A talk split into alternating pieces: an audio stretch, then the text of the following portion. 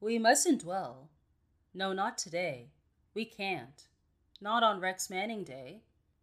Empire Records is up next on Rediscovered Movies.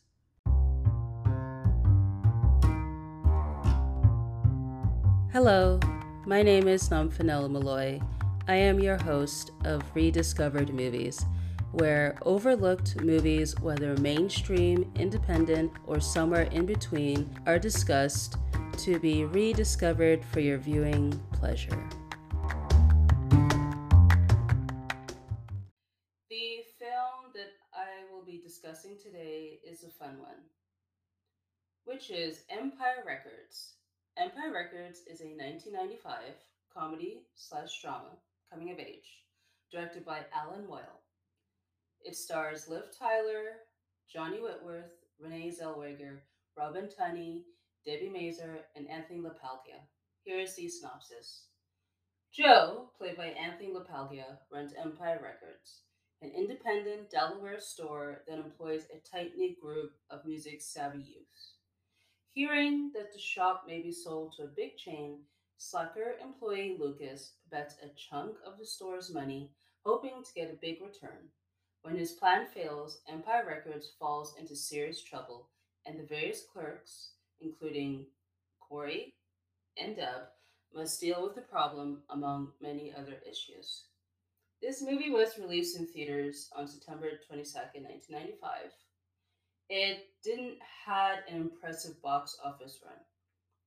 As it debuted number 17, so out of the top 10, with $150,800 domestic, which made a total of 273,188 during its two week theatrical run. Now, in terms of reception, critics were not impressed with this movie as on Rotten Tomatoes, it has a 31% critic score. Here's what they have to say with a consensus. Despite a terrific soundtrack and a strong early performance from Renee Zellweger, Empire Records is mostly a silly and predictable teen dramedy. Audience, however, they love the movie. It has 83% audience score. So clearly, Audiences love this, while critics did not, as it later became a cult classic. This movie is available to stream on Amazon Prime and video on demand. So, before I get on to next category, with the edition they have on Amazon Prime is they call a fan edition called Empire Records Remix Special Fan Edition. All right, let's start off with first discoveries.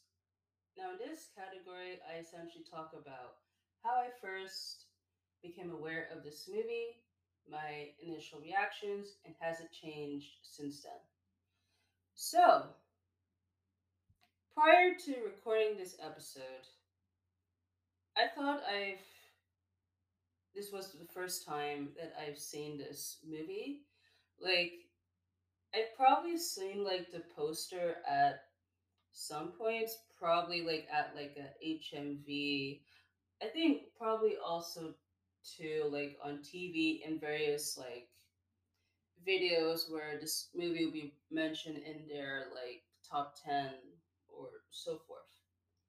So while watching the movie, I kind of realized like, oh, like I've seen this before it I didn't realize until the third act when everyone was, you know, in the store trying to save it for Music Town. I thought, oh, this looks familiar. And so probably for the first time I saw probably like many years ago on TV or something. I guess at the time probably I was young it didn't leave like a lasting impression. I mean, clearly they look like they were having, I guess, a good time, but I could care less about it. So, watching this movie for the podcast, it I had fun with this movie because it was nice to see like like teen a teen comedy where I could feel that the cast is authentic. Like they're not like trying too hard to portray teenagers because it's pretty evident that they all have chemistry. Particularly like at when it comes to the end when they're all like having like the concert and then everyone is like on the roof. So I could I definitely felt the vibe while watching this movie. And it was nice that it was set during a day, so kind of like a slice of life, but during pivotal times, like for the characters as they're dealing with their various issues. Yeah, like I would definitely like watch this movie again because it, it was a nice, like you know, throwback of that time of the '90s. Like even though it may look a bit outdated in parts, like it was just a nice reminder of that time period. Let's start with the highlights. I as I as I mentioned, chemistry with the cast. I'm not sure like if they all hung out prior to production or if it was just created, I guess, during filming.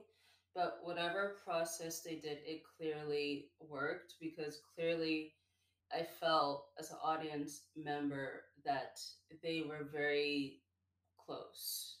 Because there are some movies where characters are supposed to have a standing relationship where they're like their best friends or family members or so forth, but you could tell that something is a bit off. But here, yeah, like I, you could instantly feel that bond. So kudos to the cast. Since this is set in a record store, it felt like a fun atmosphere. Like like you wanted to work there. Like it kind of brought me back to those days when HMV was around. Like yes, there's a lot of like teenagers, I guess, working at the store, but obviously like they knew their stuff and then you have like the little like mini booths where you could listen to, to the records and stuff. So it kind of brought me back to those times. It was like very nostalgic. Yeah, like it just it kind of makes you feel that you want to be part of that environment. In terms of like production design, that I felt yeah, that was like realistic in terms of the look, like how those stores typically go. And the critics mentioned that you know this movie is cliches is predictable. I mean, yes, it does have like the cliches of a teen film, but I felt like it didn't go like over the top with it because we have Corey, played by Liv Tyler. She has a crush on Rex, this I guess popular like pop star who is is really not appealing like with the the tan, the over stylized hair, the pirate blouses, but she of course tries to like go after Rex, which doesn't pan out, but she develops feelings for AJ, uh, for like during like the roof scene. That was like a sweet moment where like they finally like reveal their feelings, like they share a kiss, but also too of her vice that she is addicted to amphetamines. Gina, she like is promiscuous. Like we see her wearing like many skirts and so forth, but she clearly has um, issues like of insecurities because she wants to sing in a band but doesn't feel like she is confident to do so. AJ, like he's what people would say to be like the leading man like for teen films because he has you know that appeal of being a heartthrob but we see him throughout the movie he is shy to reveal his feelings for corey. Lucas he's very like casual like nonchalant like wearing all black clothing kind of has like a monotone voice which is like hilarious at parts. And essentially with him like he messed up losing the 9000 by gambling it at the casino in order to save the store. Deb she is like like the moody like teenager like looks to be like a loner of some sort. Like she shaves her head uh, because obviously she's going through stuff.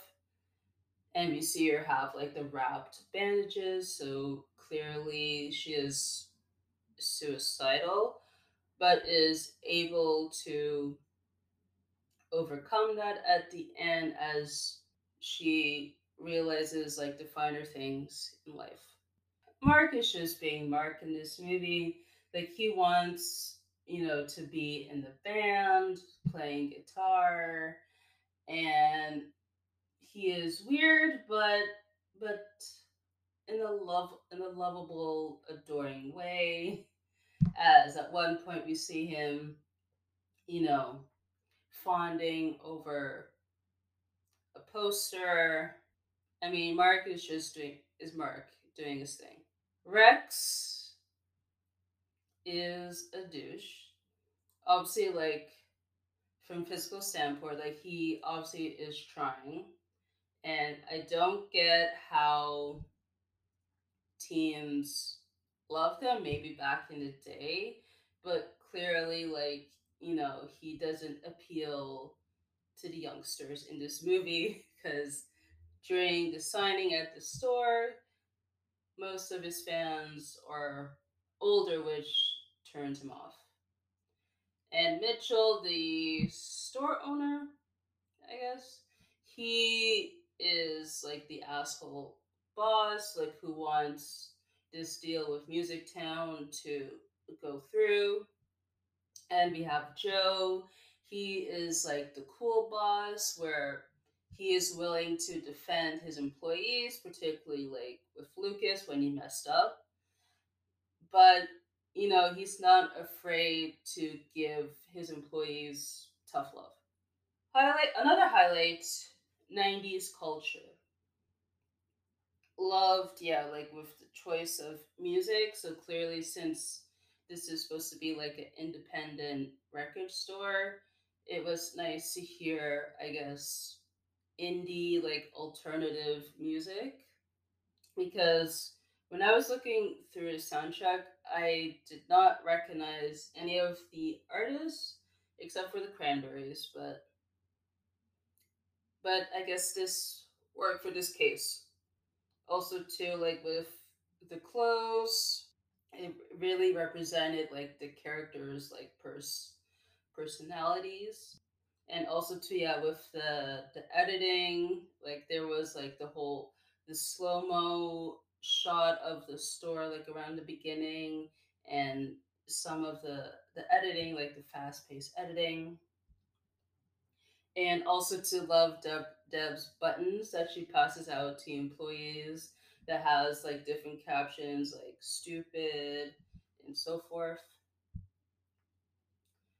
And Deb's uh, fake funeral scene, I thought that was like entertaining because even though they're supposed to like share their thoughts on Deb, it was kind of used more like as a confessional for the rest of the group, which, you know, causes her to look at them like side eyes, but I think also too, like, it provides therapy for Deb as she resolves her issues. And Joe's relationship with Lucas was fun to watch because I feel like here in a way we see like a like a like a nice boss like employee like relationship that's more than that because we see Joe like he, he sees more to Lucas than what meets the eye. And it was nice that he covers for Lucas because Lucas is just a teenager, like he messed up. Like obviously like he hates that, but also too like he's willing to defend his employees. All right, now with the lowlights. I had there were two major aspects of the film that I had issues with it. Let's start with Music Town. Now, if you've seen the trailer, it suggests that the film is going to focus on the employees trying to save the store from being acquired by Music Town, which is in a way you could describe as a snobby like version of HMV that's more like uptight, that cares like about the rules, your appearance, and so forth. But in the movie, it doesn't really come to play until the last act, which was disappointing. Because you could have had the various subplots, but incorporate that with the employees trying to save the store during the course of one day. And like all of a sudden, like when that issue was brought up, they were able to get money quickly, like because we see them like look through their pockets, like they were able to get like a third of the money on hand. But then Mark, our Dumbledore Mark, he goes on the news that's outside of the store, and he pretty much tells everyone to, sh- to show up, save. He's like, "Damn the Empire!" Sorry, damn the man, save the empire.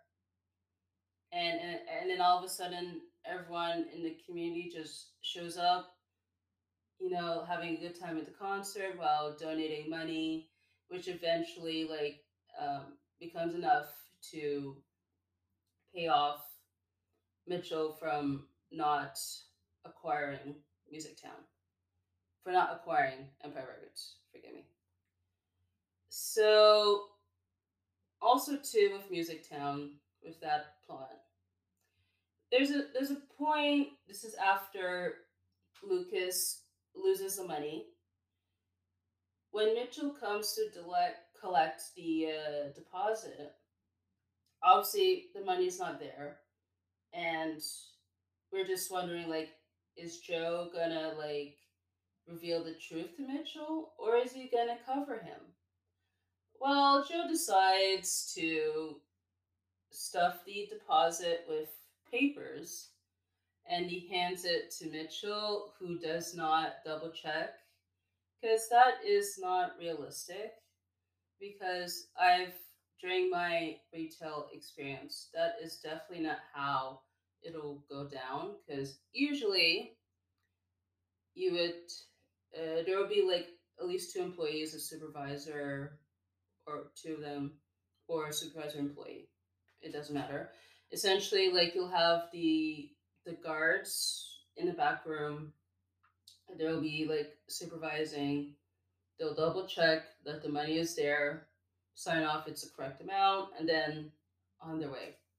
Well, here, like Mitchell, he just grabs the envelope, he heads off, and we don't see him back until the concert sequence at the end of the movie. Because why doesn't he come back sooner? Because I figured he would have checked it at some point, but it seems to suggest that he just hands the envelope to the bank, leaves.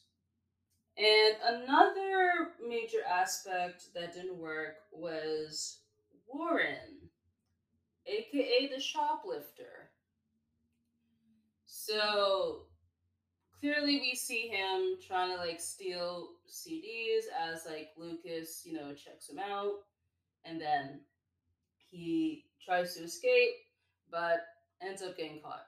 And then you see him like getting arrested but he comes back which I'm wondering why is he not in jail? Like, did the police let him go, or did he escape?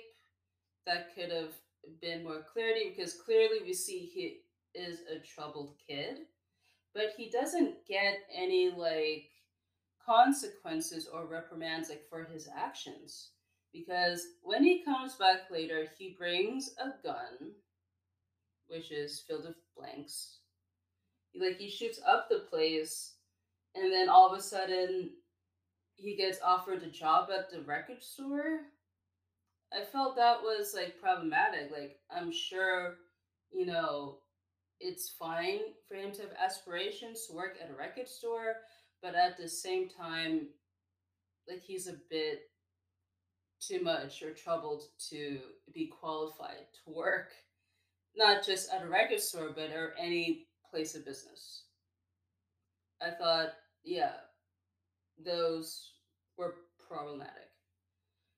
And also, too, with Jane, who is Rex's manager. So, obviously, like, you know, Rex is is a douche.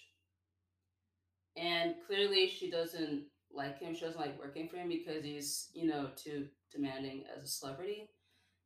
So she just randomly so she quits after you know too much pressure and that so so forth and she randomly like shows up after she quits to ask joe out on a date i mean like what's up with that but i mean hey like good for jane you know just doing her thing all right this movie has plenty of trivia I'm not going to reveal all, but I'll just mention some notable ones.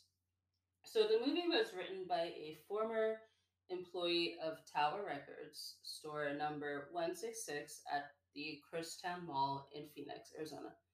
Now, at the time, some of her former coworkers they cited anecdotes and other elements of the film that related to the store for a long time since its release, but unfortunately, that store closed in early 2005. The 2003 DVD re-release titled Empire Records Special Fan Edition. It featured newly released scenes, new deleted scenes, special features, including the music video Say No More, Mon Amour, but however, it cutted a few popular lines from the original release. But the 2015 Blu ray release returned to the original theatrical cut and included the special features and extras from the 2003 remix edition. Now, I have not seen the theatrical cut because the version that I saw on Amazon was the special fan edition. Because I would have loved to watch, I guess, both versions to give you, I guess, my comparisons on what were the notable changes. But if any of you have seen both cuts of the film and want to offer like their critiques on both versions, you could submit, you could email rediscoveredmovies at gmail.com or you could hit me up on social media, either on Twitter or Instagram at RD Movies Pod, because I would love to know, you know, why those versions, I guess, are significant from each other. Apparently, like the film was severely edited in post, which removed three significant characters and up to 40 minutes of footage. So that, of course, led to the story being condensed from occurring uh, to a single day instead of two days, which was interesting. So I felt that it worked for me, like having it in a single day instead of two days. But I would have been more curious to see like how how the story would have went down had it been set in two days.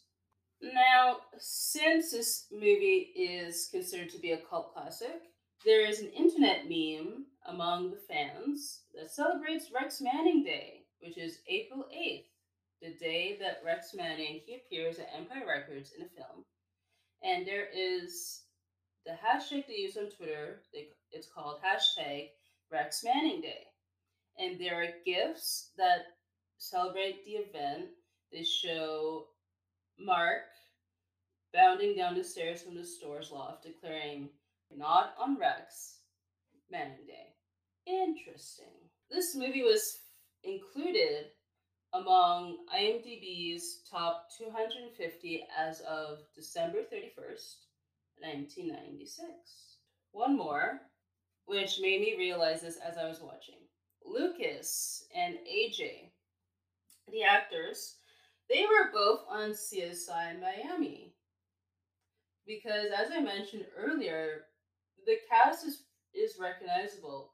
They look different at during this movie because they were younger, but I feel obviously you could recognize them because with let, let's say Anthony LaPaglia, like for me, like I, I knew him from Without a Trace. Uh, with Rory Cochrane, and Johnny Whitworth from CSI Miami, Robin Tunney from The Mentalist, Ethan Embry from oh Sweet Home Alabama, That Thing You Do, which I hear is another cult classic. So really, this movie like is is filled with stars. I mean, I wouldn't say a-list. I mean, with the exception of Renee Zellweger and Liv Tyler, Liv Tyler, but obviously they are. Everyone is notable actors.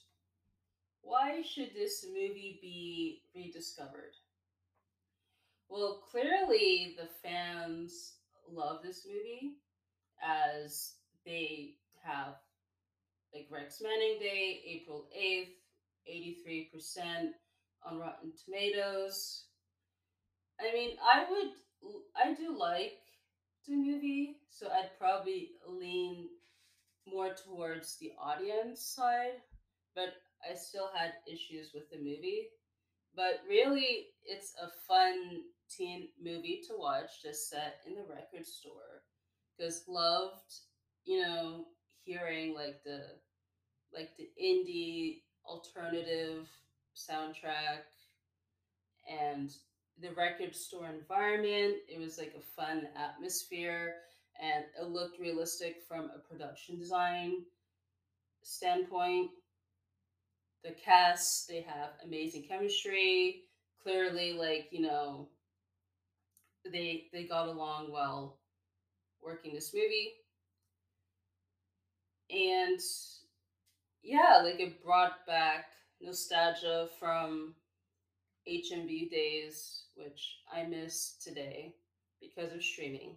Which kind of brings me up to this point where, since people love this movie, it will be interesting that if they could either turn this to like a limited series, either on HBO Max or Netflix, depending on, I guess, who owns the rights currently, and or make into a film. Either way, but essentially focus on our group many years later.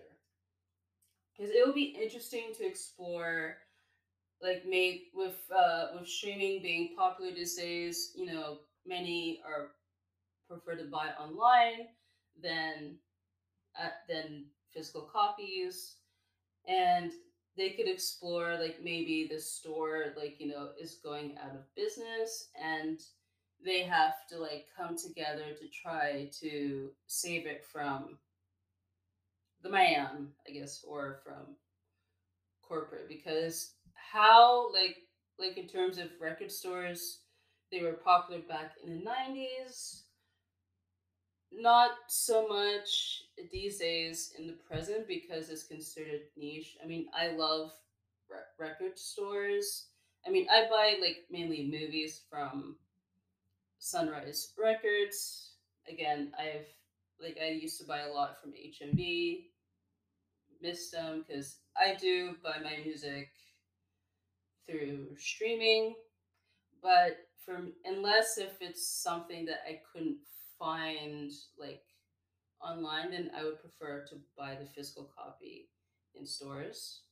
And also too, like with records, I mean those are popular these days, so that could be brought into the mix with this potential limited series or movie for streaming and stuff. So whoever owns the rights, I'm assuming Warner Brothers, let's make this happen.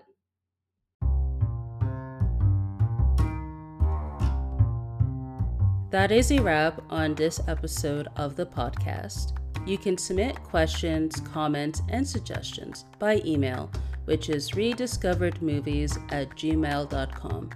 Those will be read along with a recap of the season, which will air after the season finale. You can also follow the podcast on Twitter and Instagram at RDMoviesPod for updates. Thank you so much for listening. Until next time.